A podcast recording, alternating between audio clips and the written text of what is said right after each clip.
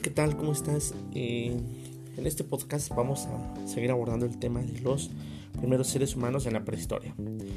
¿Recuerdas que en el audio anterior eh, te hablaba de que hace más de 3 millones de años se encontraron restos de los primeros homínidos en el continente africano y que por diversas situaciones estos fueron desplazándose hacia otros lugares llegando a poblar los demás continentes. Vimos también lo que eran los periodos neolítico y paleolítico y características de los mismos. Bueno, pues hoy vamos a tratar eh, de los primeros seres humanos. Bueno, estos seres humanos encontrados en, en África eh, ya eran llamados homínidos porque a diferencia de los demás primates ya podían mantenerse erguidos, es decir, ya podían caminar a, través de dos extremidades, así como nosotros, con sus pies. Y otra característica importante es que se encontró que ellos ya contaban con dedos pulgares, a diferencia de los demás primates.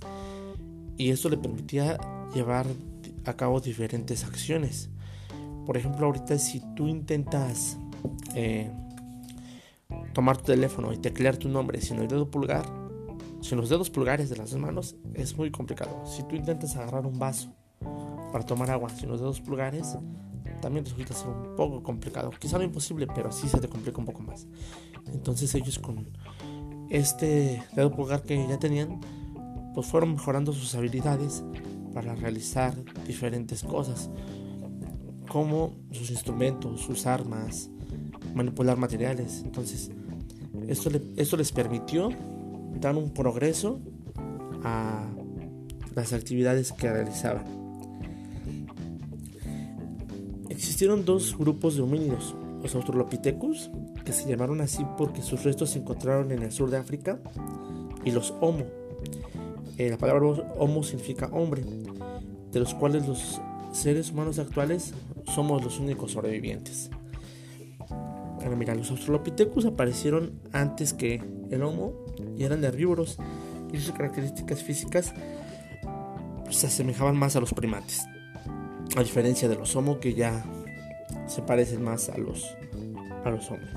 Se cree que estos, estos Australopithecus no pudieron sobrevivir a los cambios climáticos y a los cambios que se estaba dando en la Tierra en ese tiempo y por ello desaparecieron. Y los únicos que pudieron adaptarse a esos cambios fueron los Homo y son de los que nosotros derivamos.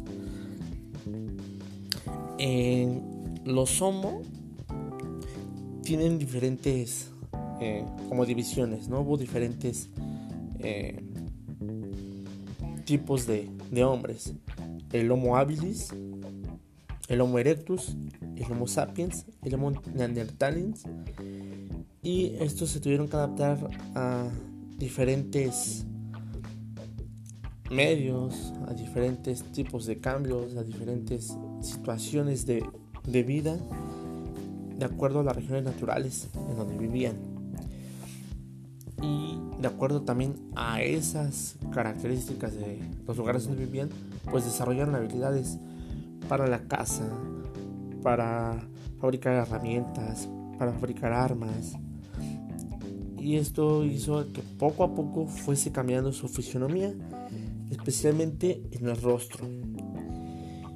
Llegando a, por ejemplo, del Homo habilis a Homo sapiens, o sea, de donde nada más tenías habilidades, donde ya caminabas de manera erguida, a tener un pensamiento racional, es decir, a razonar las cosas que hacían, a tener un lenguaje oral y la creación de símbolos. La mayoría de los homos se fueron extinguiendo y el único que quedó es el Homo sapiens sapiens, que es el ser humano que piensa. Nosotros somos este, parte de ese Homo porque somos seres racionales, somos seres que pensamos, todo lo que hacemos, tenemos conciencia de lo que podemos hacer y no podemos hacer. Y obviamente al pensar, pues puedes realizar muchas cosas, puedes comunicarte, puedes crear un lenguaje, puedes eh, crear símbolos, tener una vida, por decir, un poco más organizada. Entonces, y eso fue lo que llevó a que esta, este hombre sobreviviera, porque ya tenía una vida organizada, no solamente individualmente, sino en colectivo.